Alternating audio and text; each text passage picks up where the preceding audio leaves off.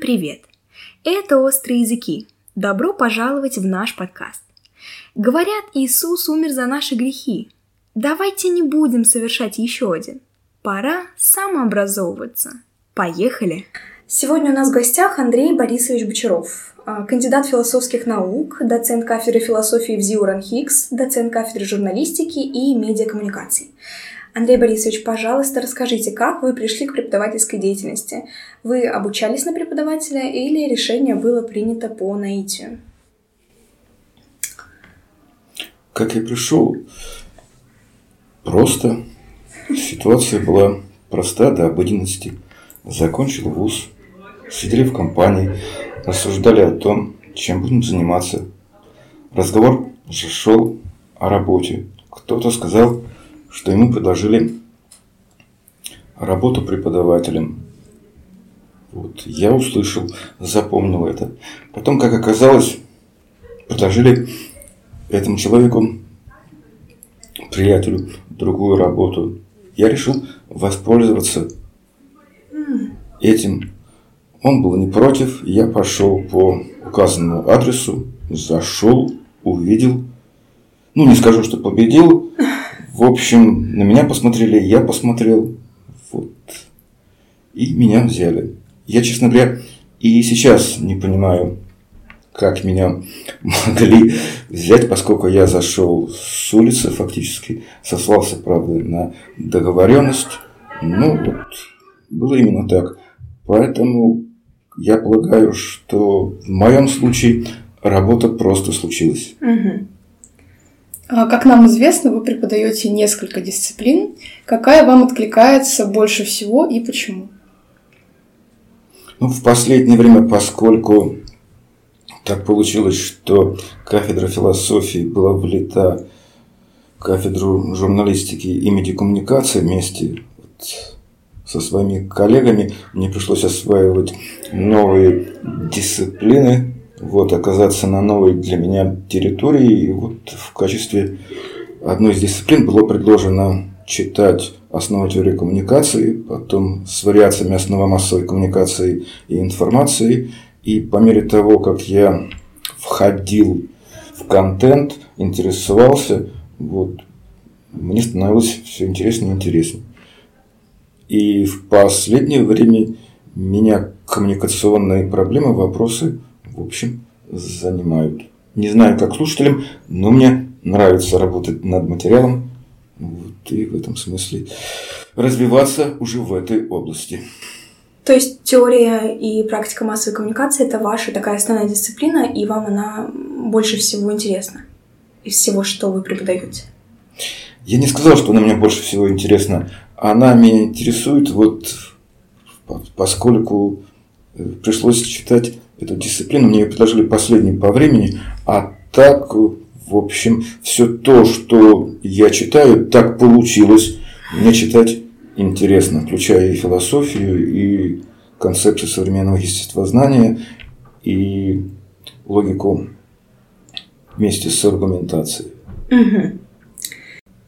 Андрей Борисович, а в современном мире все так быстро меняется, и сейчас э, цитаты Льюиса Кэрролла из «Алисы в стране чудес» про то, что нужно э, бежать со всех ног только чтобы оставаться на своем месте, а не только двигаться вперед, чего очень хочется, э, уже не такая уж и фантастическая, а очень даже реальная.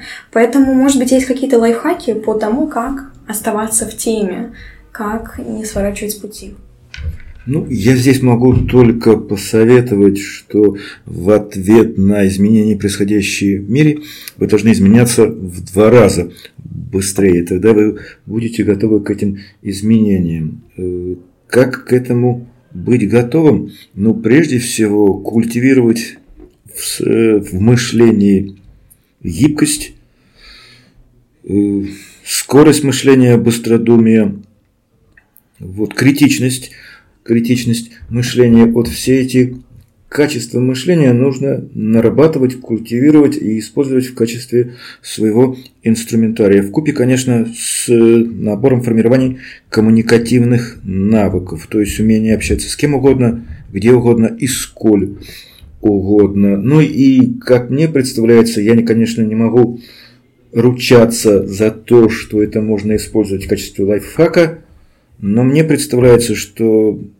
в приоритете содержанием нашего мышления должны быть все-таки взгляды, а не убеждения. Взгляды можно изменить, убеждения нет.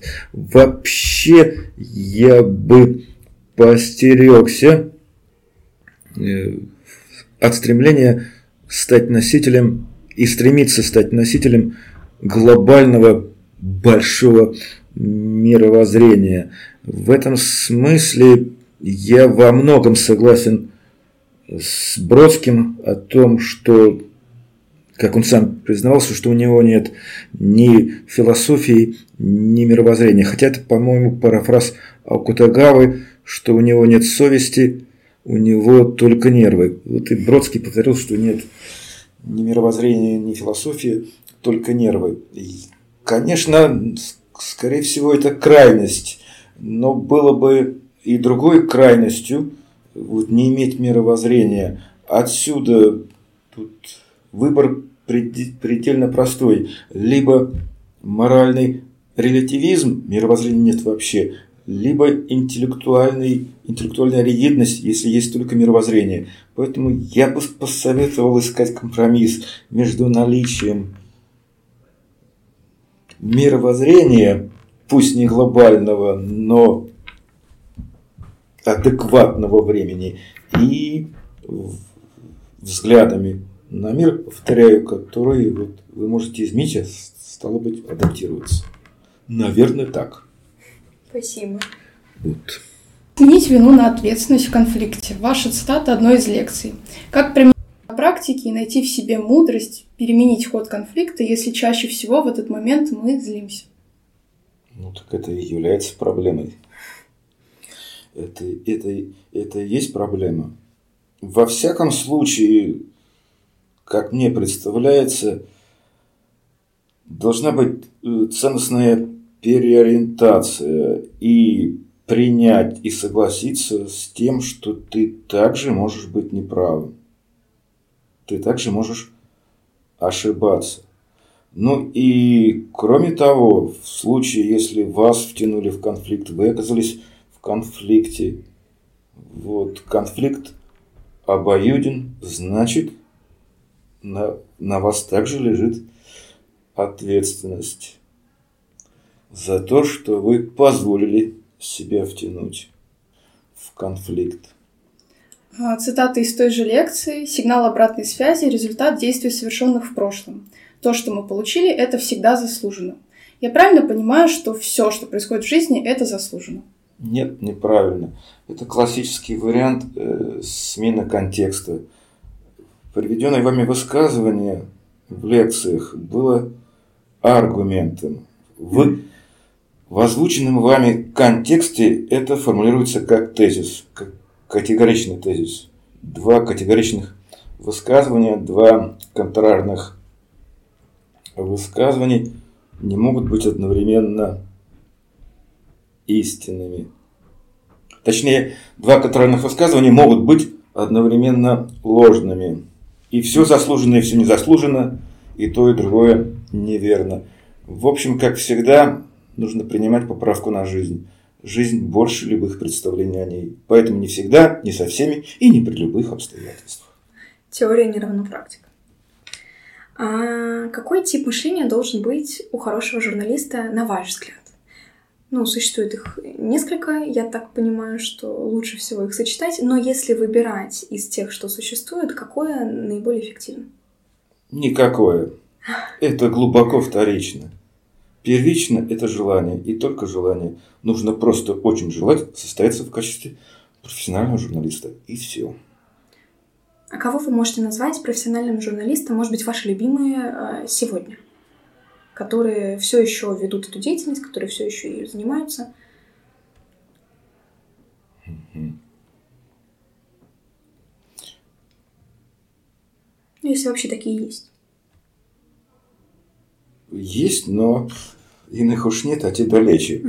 Ну, скажем, Парфенов. Парфенов. А его репортажи, это вы про вот это? Да. Угу. Вот. То, что есть э, ну, на Ютубе в виде видео. Да, Мгм. да. Ну, в прошлом Гордон. Мгм. Ну, интересная личность. Одиозная. Спасибо. Вы согласны с, с концепцией либо ты, либо тебя? Нет, конечно. Потому что она обедняет жизнь. Она работает на исключение, а не на включение. Нужно не либо-либо, а или-или. Ты мне, я тебе. Вместе мы поможем друг другу. Кажется, на языке синергетика это называется эффект синергии. Мгм. То есть вы за а, такую эффективную Я за сотрудничество. Да, за сотрудничество. Это откликается. Вы преподаете теорию массовой коммуникации, но если отойти от э, амплуа преподавателя, и ну, даже не от амплуа, я думаю, что учитывая, что вы давно работаете, это часть жизни, причем такая большая. Если от нее отойти и вернуться в амплуа обычного человека, то что для вас в обычной жизни является успешной коммуникацией? Если вы хотите ответить, что смотря с кем и при каких обстоятельствах, то можно, а, например, три разные ситуации и три разных а, успешных исхода этой коммуникации. Как пример. Ну, сейчас мне Или давайте я приведу пример, а вы поможете в нем решить конфликт. Так больше подходит. ну, я бы сначала все-таки ответил на вопрос, Да. что является. Вот этим является понимание. Мгм. Вас понимают, мы понимаете. Вас понимают, мы понимаем. И все. Это вполне достаточно. Да, то есть не обязательно... Ну, не обязательно, чтобы оба оставались э, при своих интересах. Важно, чтобы они друг друга поняли. Важно, чтобы мы услышали друг друга. Угу. Понимаю. Поэтому фраза «я вас услышал» исполнена глубокого смысла.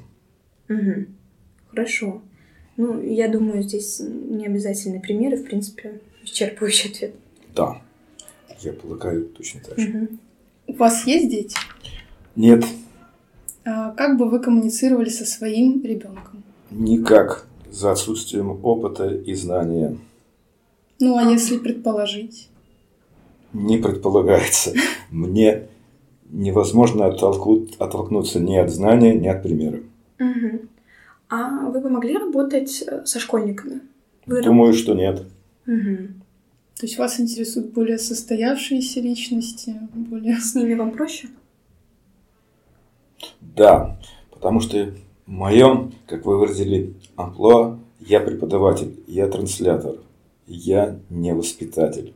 Мгм. С функцией воспитания я не справился бы. Мгм. Хорошо.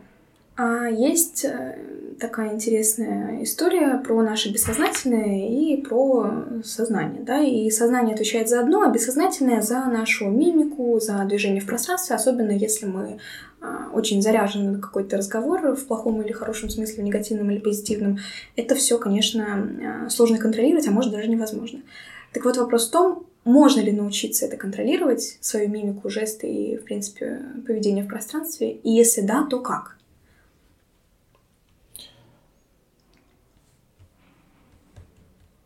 Я полагаю, что все-таки речь идет о том, чтобы научиться знать, что возможно принципиальное расхождение между тем, что я говорю, и тем, что я хотел сказать. Когда язык тела вступает в противоречие со словами. Вот это нужно знать. И попытаться, попытаться, конечно, это контролировать. Вот. Хотя это трудно. Полагаю, что все-таки самый простой способ, когда вы действительно испытываете искренние чувства, если говорите положительные слова, тогда в этом смысле и напрягаться не нужно. Мгм. Вот. В противном случае существование зазора между тем, что говорю, и тем, что на самом деле думаю, действительно может закрасться те жесты, которые вас могут каким-то образом дискредитировать. Мгм. Но контролировать их не получится.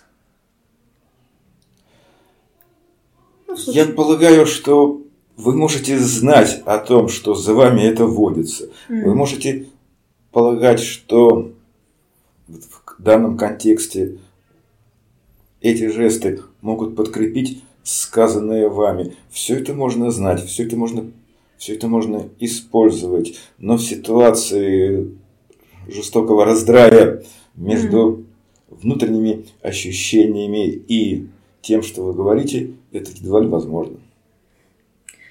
В принципе, ответ исчерпывающий, засчитано.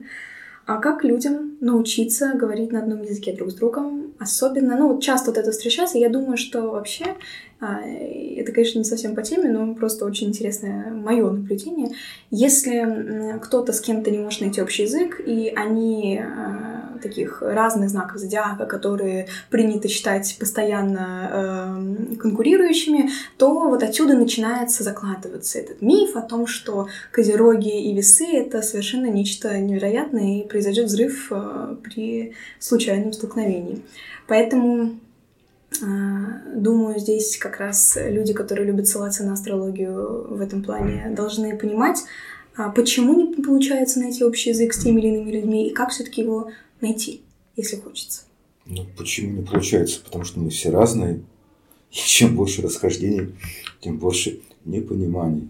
Соответственно, и психологическая разность, и возрастная разность, и мировоззренческая разность, и образовательная разность, все это так или иначе вот, приводит к тому, что мы не понимаем друг друга. Вот, соответственно, нужно искать то, что нас, то, что нас объединяет ну, положим, интересы. В общем, как мне представляется, скажем, любовь объединяет, даже если мы являемся, являемся разными. Вот разными людьми. Знаки зодиака к этому никакого отношения, конечно, не имеют. Но надо просто эмпатизировать друг другу, понимать, что Другому может быть так же трудно, как и тебе. Симпатия плюс эмпатия. А вот эта идея о том, что а, мужчины не должны проявлять особо свои чувства и, соответственно, эмпатию, как от нее отходить и что в таком случае делать? Ну, это не скажу, что предрассудок, но все это культурно-исторически контекстуально. Поэтому сейчас, сейчас я полагаю, что все это можно уже обнулить. Ну и кроме того, разные бывают мужчины. Вы думаете, в романтических отношениях проще находить общий язык друг с другом, нежели в иных? Не знаю. Потому что любовь объединяет. Не знаю. Вот.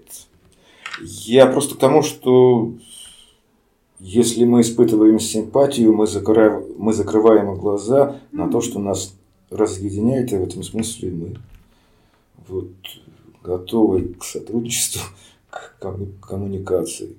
Вот. Нет, ну а вот эта история, что люди начали встречаться, и все было хорошо, но в итоге они расстаются, и проанализировав то, почему они расстаются, они вдруг внезапно осознают, что на самом деле все это их э, поначалу тоже смущало, но они решили, что им показалось, что это все мелочи жизни, но впоследствии как раз это и становится камнем преткновения. Разве не это говорит о том, что все-таки любовь не способна все преодолеть. И очень важно сходиться изначально. Особенно если речь касается таких отношений на, на года, на десятилетия, если люди ставят такую цель. Вам так не кажется? Ну, если я правильно понял вас, ваш вопрос, то в подоплеке этого о том, что чтобы что-то получилось всерьез и надолго, угу. нужно иметь нечто общее. Поэтому все-таки если мы рассчитываем на отношения и надолго, нас больше должно объединять, нежели mm-hmm. разъединять. Mm-hmm. Поэтому люди, которые отличаются друг от друга, начиная от и заканчивая, вряд ли могут рассчитывать на серьезное сотрудничество. Слишком много но. Как правильно манипулировать людьми, если человек все же решается это делать? Опаньки. Ну, начну с того, что людьми вообще манипулировать нельзя. Вот, манипуляция, если воспользоваться моральной философией Канта, есть пример чистого беспримесного зла. Людей использовать нельзя. Но, как всегда есть больше любых представлений о ней. Я здесь повторяюсь. Э, манипуляция, как инвариант, в экономике реклама, в политике агитация вот, и инструмент в информационной войне. Вот. Поэтому подходить нужно, если уж оказались вот в ситуациях в контексте выше названных, рассматривать это чисто прагматически. Манипуляция – это деятельность, которая включает приемы вот, и правила.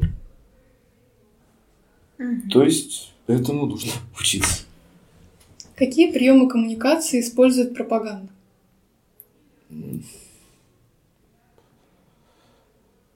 Пропаганда.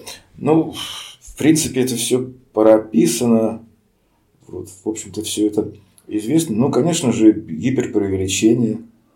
Вот, балансир между вымыслом и правдой. То есть, вот, всякого рода психологические, коммуникационные уловки. Вот, использование фейков вместо, вместо фактов. А как понять, что вами манипулируют? Какие я- такие красные флаги?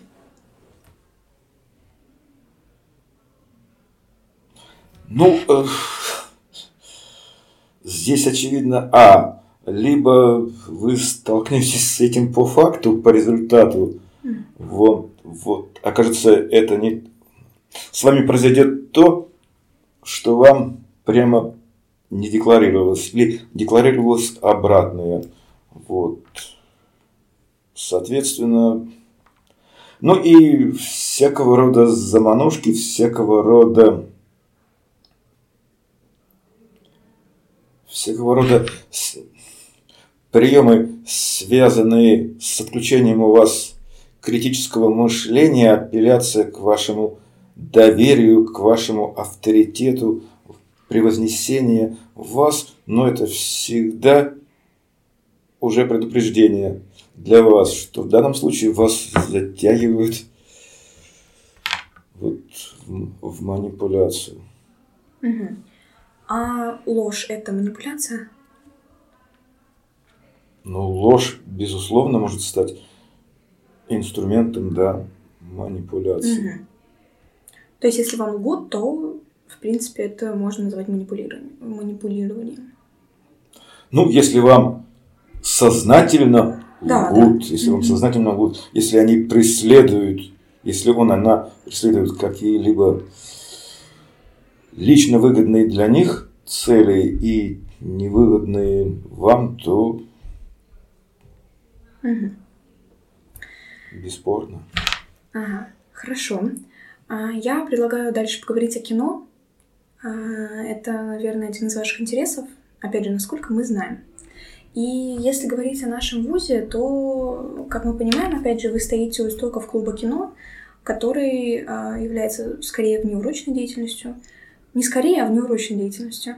Так вот, почему вы решили, что именно кино это станет хорошим предметом для разговора со студентами или просто для разговора? Это личный опыт? Нет, Мгм. это был замысел, это был проект.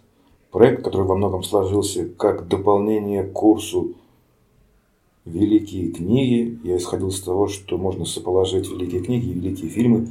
Как те невозможно не читать, поскольку они великие, так и есть фильмы, которые невозможно не смотреть. Вот в этом смысле в подоплеке вот, была миссия, миссия просвещения, Мгм. если выражаться несколько высокопарно. Ну и кроме того, я полагал, что с учетом того, что десятая муза многими любимая, о том, что кино это массовое искусство, смотрят, в общем, практически все, что если вот включить кино в элемент образования, то есть кино это не только удовольствие, кино это еще и знание. Скажем, есть фильмы, которые несут не только инфо, эмоцию, но и информацию. То есть разговор об этих фильмах – это приобретение нужного знания. Скажем, «Интерстеллар», есть даже книга Кипа Торна.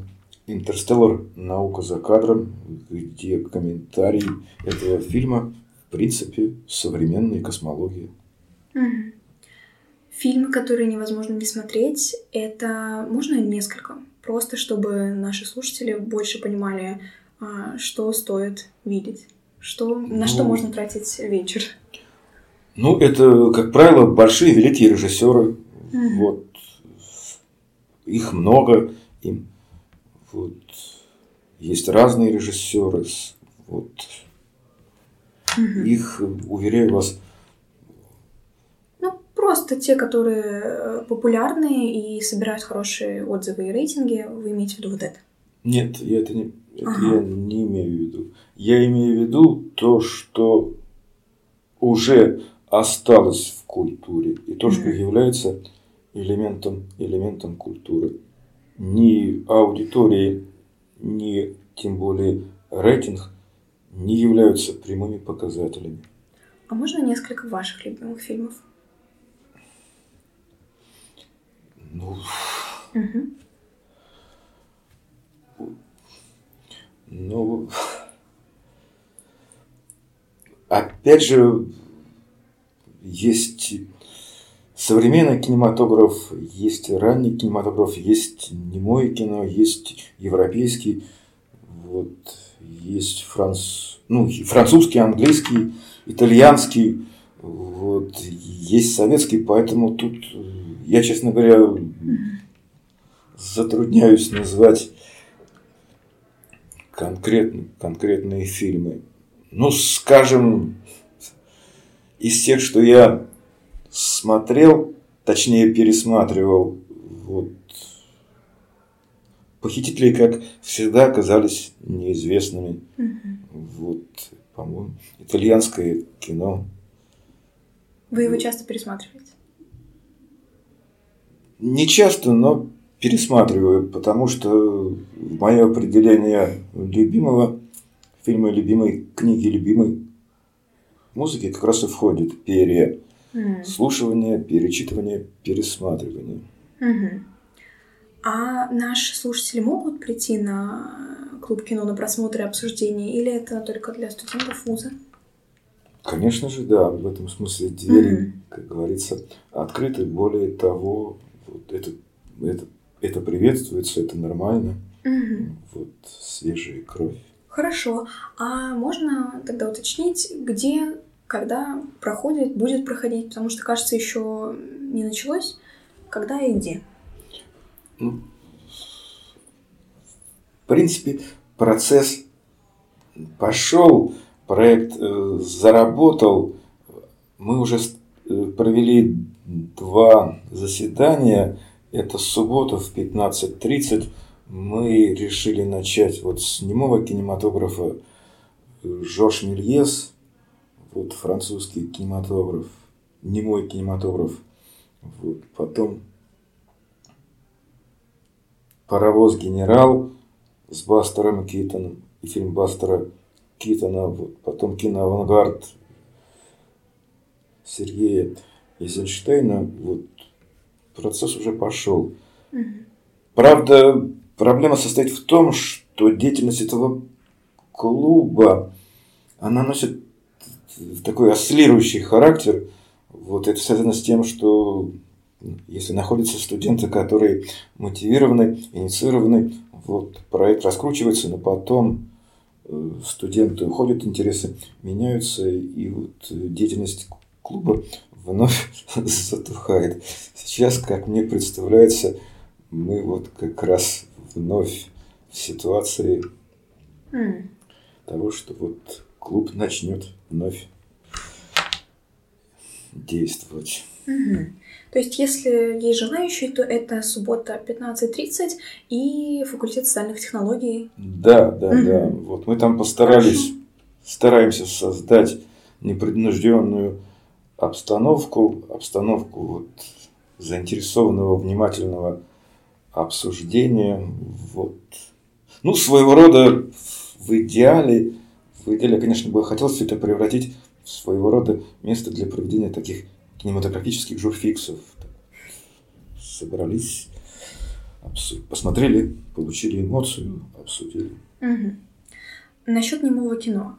А, как в немом кино люди передают а, отношения между собой, если они вообще не говорят? Можно ли передать полноту мысли и чувства с помощью жестов? Это с точки зрения зрителя. Ну, на мой взгляд, можно. Угу. А как? Языком тела. Угу. А, а у вас, ну, вообще в личном опыте такое было, что, ну, я думаю, было, что а, жесты говорят больше, чем слова? Бесспорно. Угу. Хорошо. В принципе, ответ понятен. Не все, конечно, конечно, не всегда, не всякое слово и не всякий жест, но в конце концов, есть же такое выражение красноречивое молчание. Угу. Итак, перейдем к роману Полански «Горькая луна». Вы знакомы с этим романом? Фильм? Романом? Фильмом. Оговорочка. Да. Я его видел, но это было очень давно.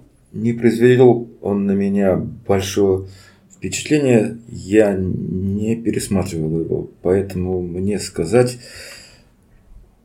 вот, больше, в общем, нечего. Угу. Гораздо предпочтительнее лучше всего вот, это, конечно, жилец и нож в воде. Угу. А, еще один вопрос. Ваш любимый кинорежиссер? Есть ли такой? Нет такого. Как утверждал средневековый схоласт Фома Аквинский, остерегайтесь человека одной книги. Это распространяется и на музыку, я полагаю, вот, и на, и на писателей, вот, и на художников. Вот. Поэтому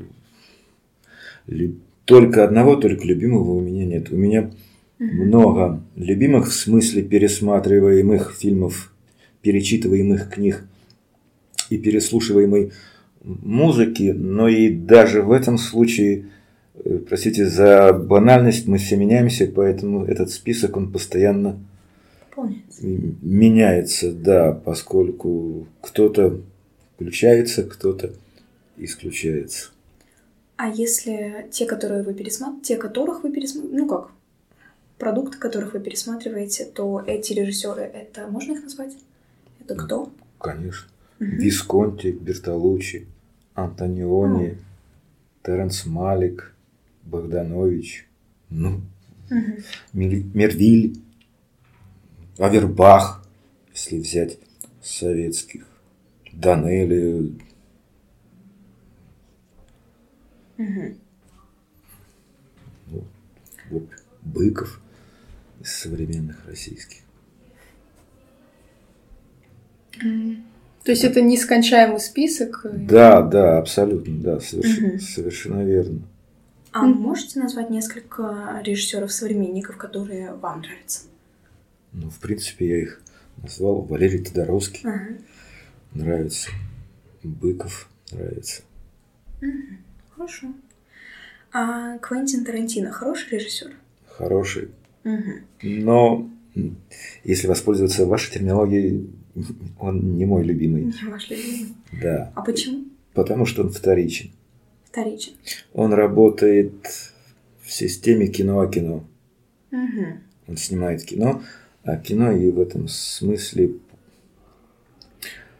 В общем, все, все понятно. Он не оставляет вот этого иррационального послевкусия, эстетического, интеллектуального, когда ты не можешь объяснить, чем тебе это все задело, но реально ощущаешь, понимаешь, что задело и что-то там точно есть. И вот этот вот зуб тебе снедает, и, в общем, это показатель того, что, в общем, прямо скажем, художник умнее тебя. Вот, и поэтому есть смысл вновь, Пересматривать. да. Ну, или перечитывать. Угу. А какие у Тарантино фильмы вам нравятся? Или, может быть, что-то вы даже пересматриваете? Ну, это «Бешеные псы», М. «Криминальное чтиво». Омерзительную восьмерку. Не ваш вкус? это уже это уже не то чтобы самоповтор, Ну, вот, в общем, криминальное чтиво, бешеные псы, это...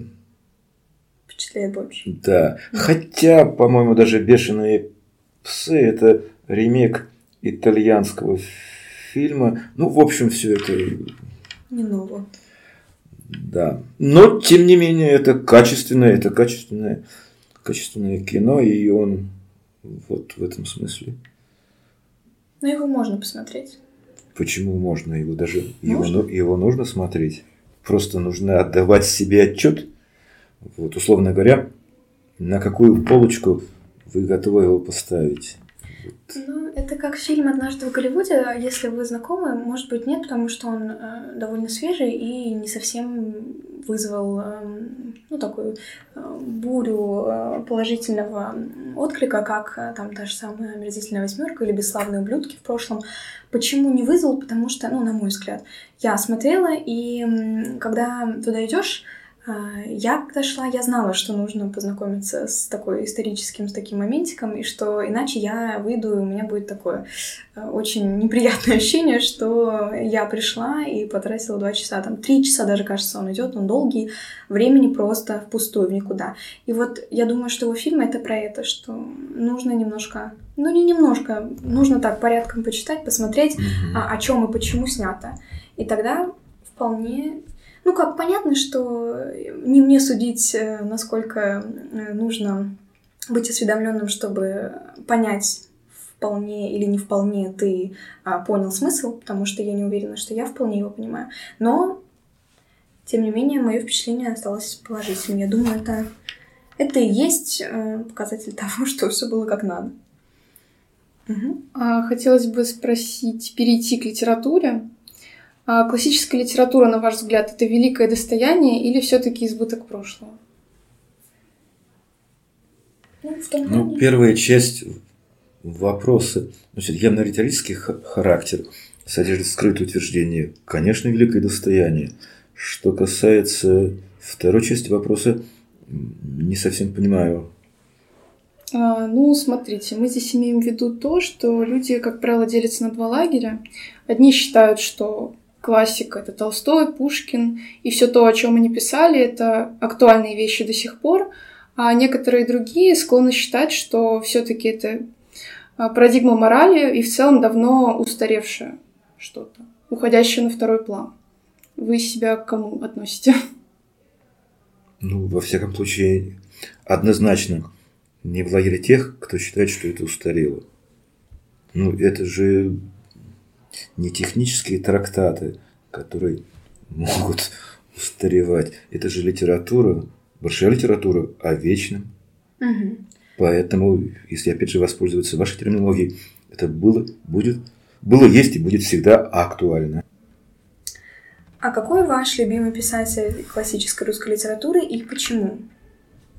Ну, поскольку мы уже с вами определились, что писателей не может быть один их должно быть много, и русская литература знает свои периоды. У меня в этом смысле в каждом периоде существуют свои любимые, в смысле читаемые и перечитываемые писатели. Конечно же, в первом ряду это Александр Сергеевич Пушкин. Я благоволею перед его прозой.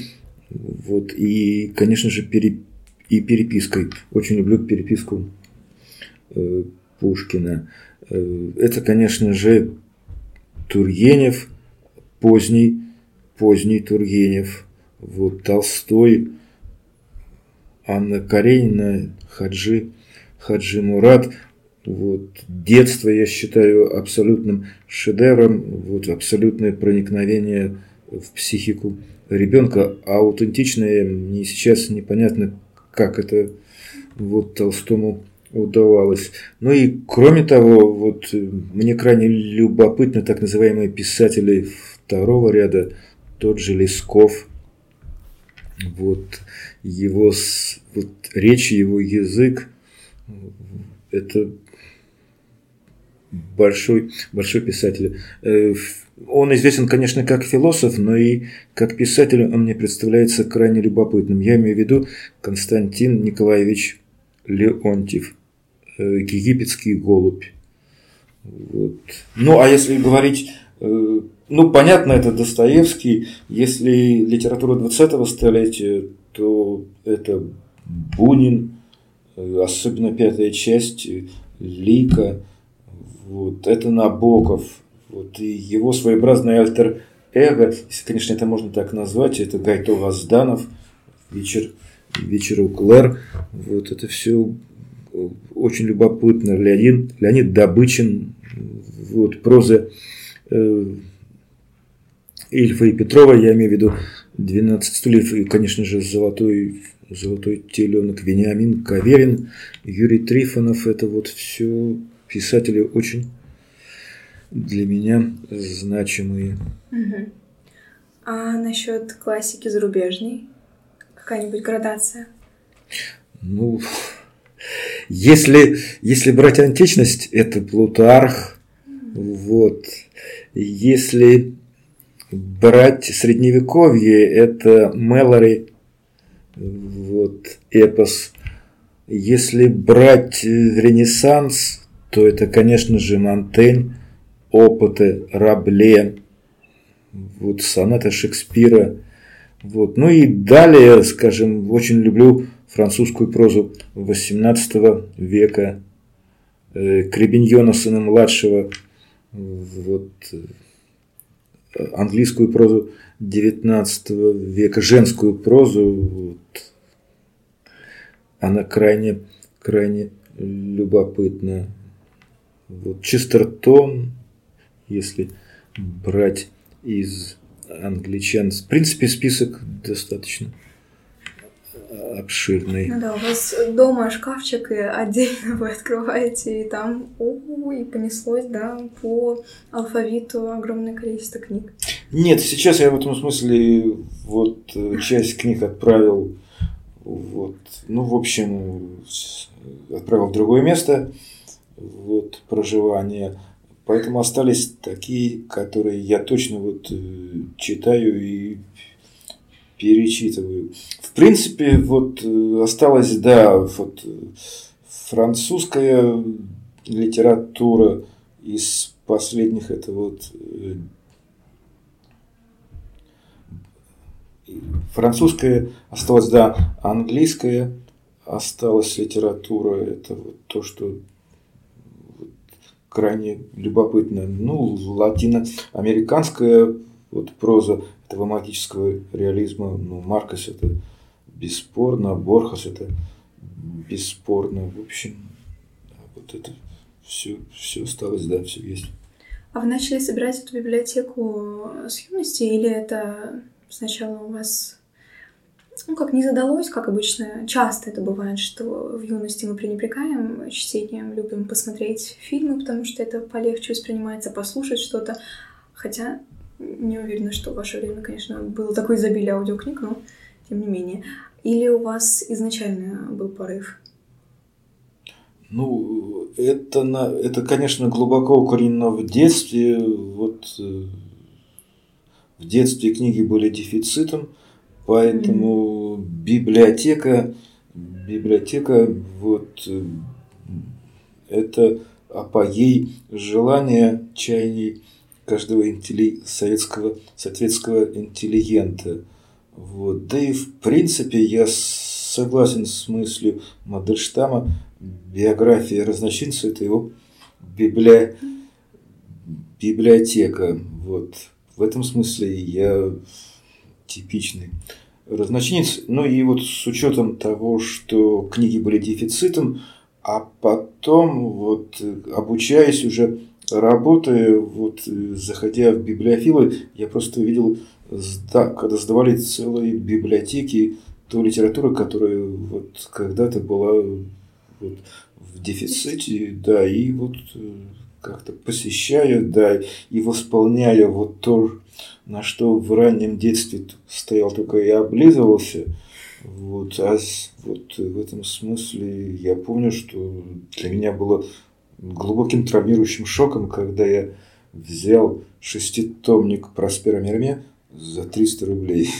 Вот это, ну, хроника времен Карла IX, предисловие о том, что в истории он любит только анекдоты, эта фраза вам не и сейчас судить. Кстати, очень э, это здорово корреспондируется вот с подходом к истории вот, Александра Сергеевича Пушкина.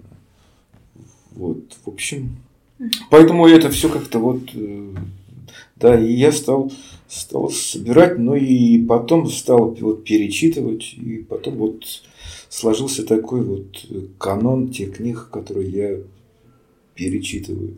Хотя, хотя есть авторы, которым я охладил.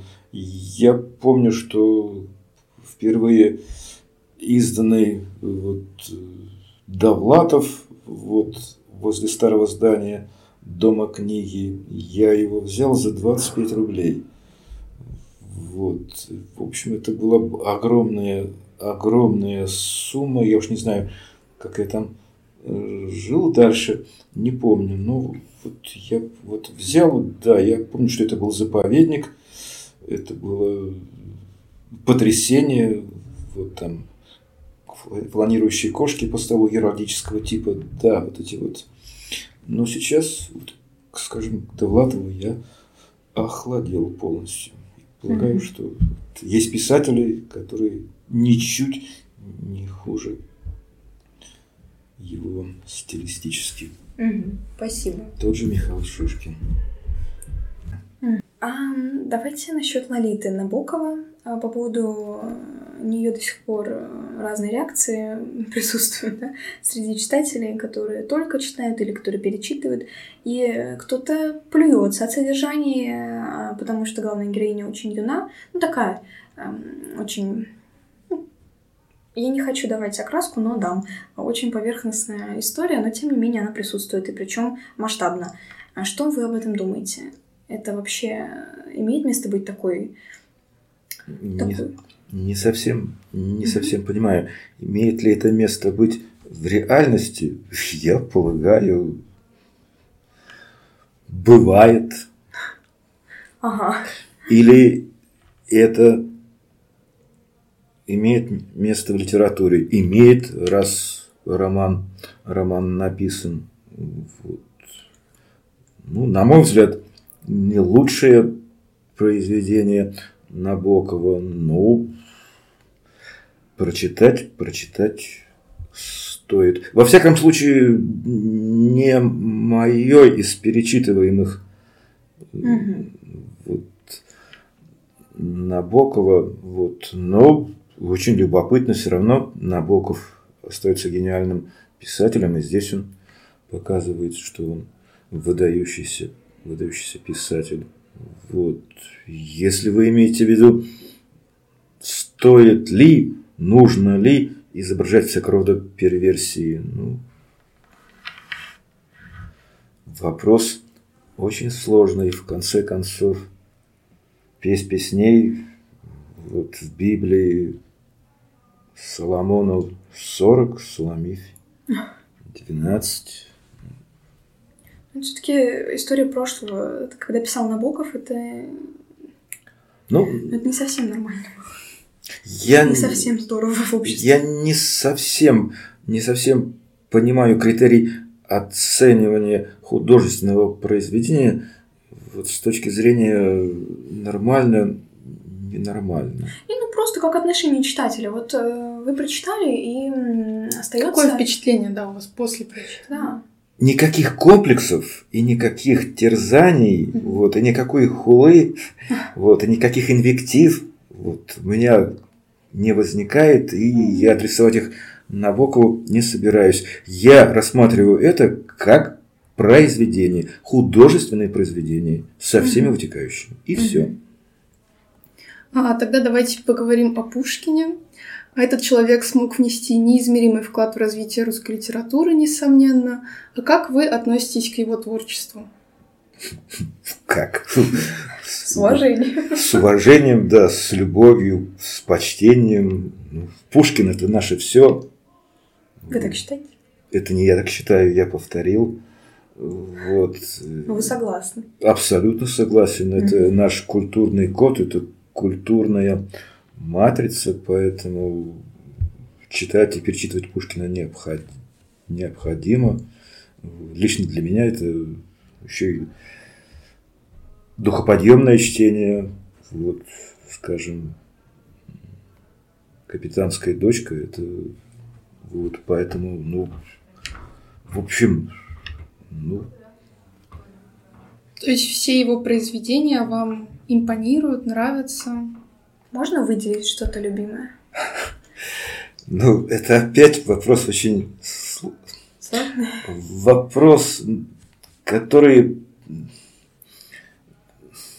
ну, скажем, если мы возьмем стихотворение Пушкина «Станции», станции написанные по поводу польского восстания, вот, ну, я здесь скорее на стороне Мицкевича. Вот, но с другой стороны, скажем, если я, если мы возьмем историю Пугачевского бунта и капитанскую дочку, то образ, который встает нам фактически документально вот со, из истории Пугачевского бунта, никакое сравнение не идет с магией обаяния образа вот из капитанской дочки Пугачева.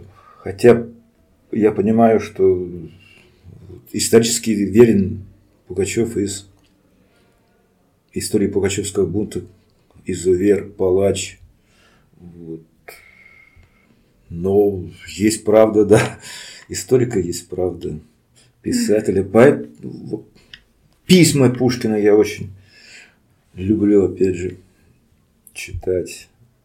Вот. Блестящий образчик эпистолярного жанра. В вопросах счастья он атеист. Он не верит в него. А вы считаете Пушкина хорошим агитатором? Бессмысленный вопрос. Это нонсенс. Пушкин агитатор. Угу. Ну, Маяковский, Маяковский, да. Пушкин.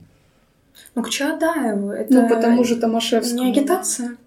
Томашевскому агитация, но нет, это ладно. Это, конечно, его мнение, но а ваше? К Чаадаеву это не агитирование? Ну, на мой взгляд, на мой взгляд, нет. Угу. Но надо справиться. Томашевский, да, авторитет в этом смысле, да. Хорошо. Надо ну... справиться. Но для меня он лирик и писатель, угу. и угу. ссылаясь на мудрость Пушкина Гершензона, пример одного из самых мудрейших людей в русской истории, в русской литературе, поэтому в этом смысле. Ну, вы его так не воспринимаете, да? Как агитатора? Нет. Угу. Вы на него так не смотрите? Не смотрю. Хорошо. А каков культурный код русского человека? И вообще, менталитет имеет отношение к культурному коду или менталитет это что-то несуществующее? Ну, просто на этот счет очень много споров, да. Мы, ну, наш спор... менталитет. Ну да, это... Менталитет существует?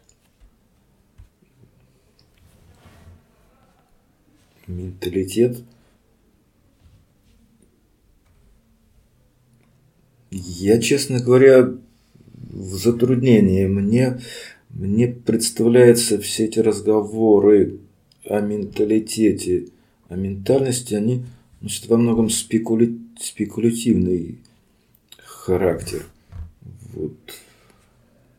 Поэтому культура, да, культурный код, да, культура это ценности, да, есть присущие народу те или иные ценности, которые он, ну, одни на первый план, другие это да. По поводу менталитета, еще раз повторяю, вот, на мой взгляд, это все очень спекулятивно. Угу. А насчет культурного кода русского человека, вы э, как думаете, феминизм, он приживется в нашем обществе или нет? Не совсем понимаю Какая связь между культурным кодом и феминизмом? Ну, как для, нашего для нашего общества, ну, есть какие-то такие э, столпы ценностей, которые э, феминизм э, в сознании такого среднестатистического русского человека сильно шатает. И не всегда людям, точнее, в большинстве случаев людям это не нравится. Это об этом говорят э, опросы публичные, когда э, берешь 10 человек, выборку просто прохожих на улице и спрашиваешь, как они относятся к тому, что теперь э, между женщинами и мужчинами хочется возвести равноправие. И в основном люди говорят, что это вообще-то против природы и вообще-то противоестественно как для русского человека, так и вообще. Вот вы как к этому относитесь? Еще больше не понял. Непонятно. Да, что значит противоестественно, против природы. Это не мое мнение. Тезисы, которые это как аргументы, которые приводят люди, которые защищают патриархат. И говорят о том, что, ну, по природе самец-самец, а самка это самка.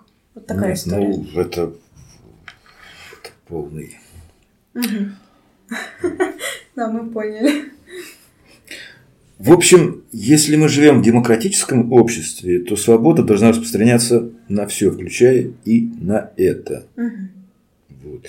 Если мы живем в обществе, если мы живем в мире, который неуклонно, но глобализируется, значит мы с этим сталкиваемся, столкнемся, и это нужно принять как данность.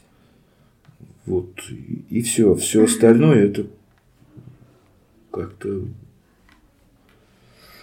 мне кажется, абсолютно не, нерелевантным и вообще не соответствующим. То есть вы считаете, что э, феминизм, он никак не связан с культурным входом? В плане, что одно другому не мешает? Абсолютно никак не связан. Это, да, это, это mm-hmm. про другое. Mm-hmm. Хорошо. А вы ну, в своей жизни вы согласны с концепцией феминизма? Вы считаете, что он нужен мужчинам тоже, и что мужчинам это облегчает жизнь или нет? На ваш взгляд.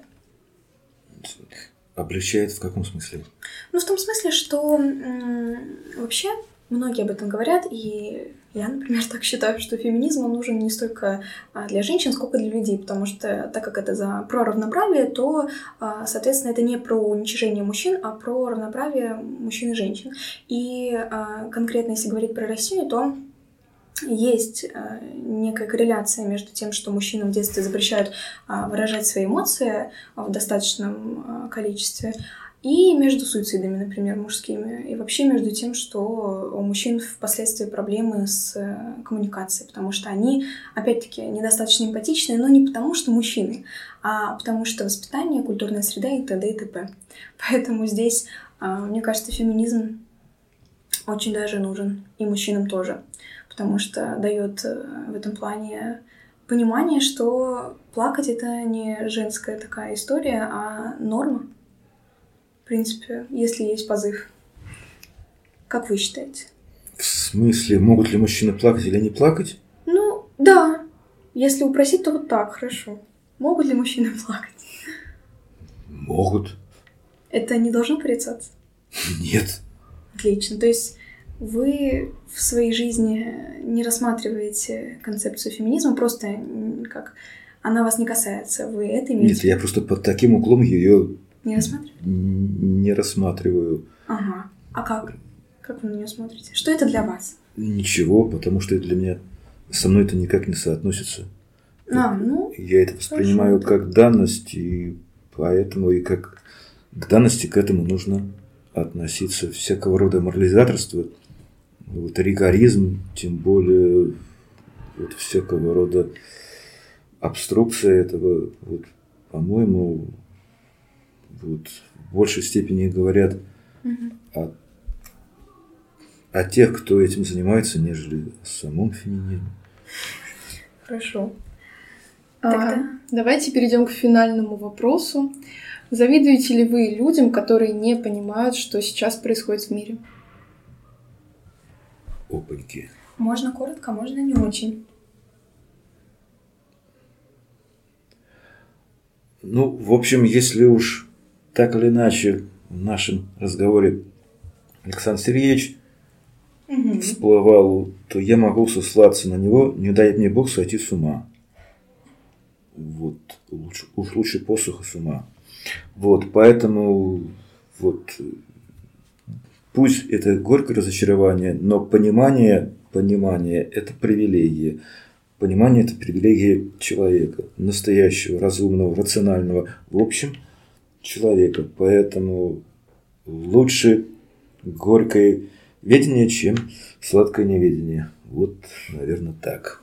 Спасибо большое. Итак, наш подкаст подходит к концу. Спасибо за внимание. До новых встреч.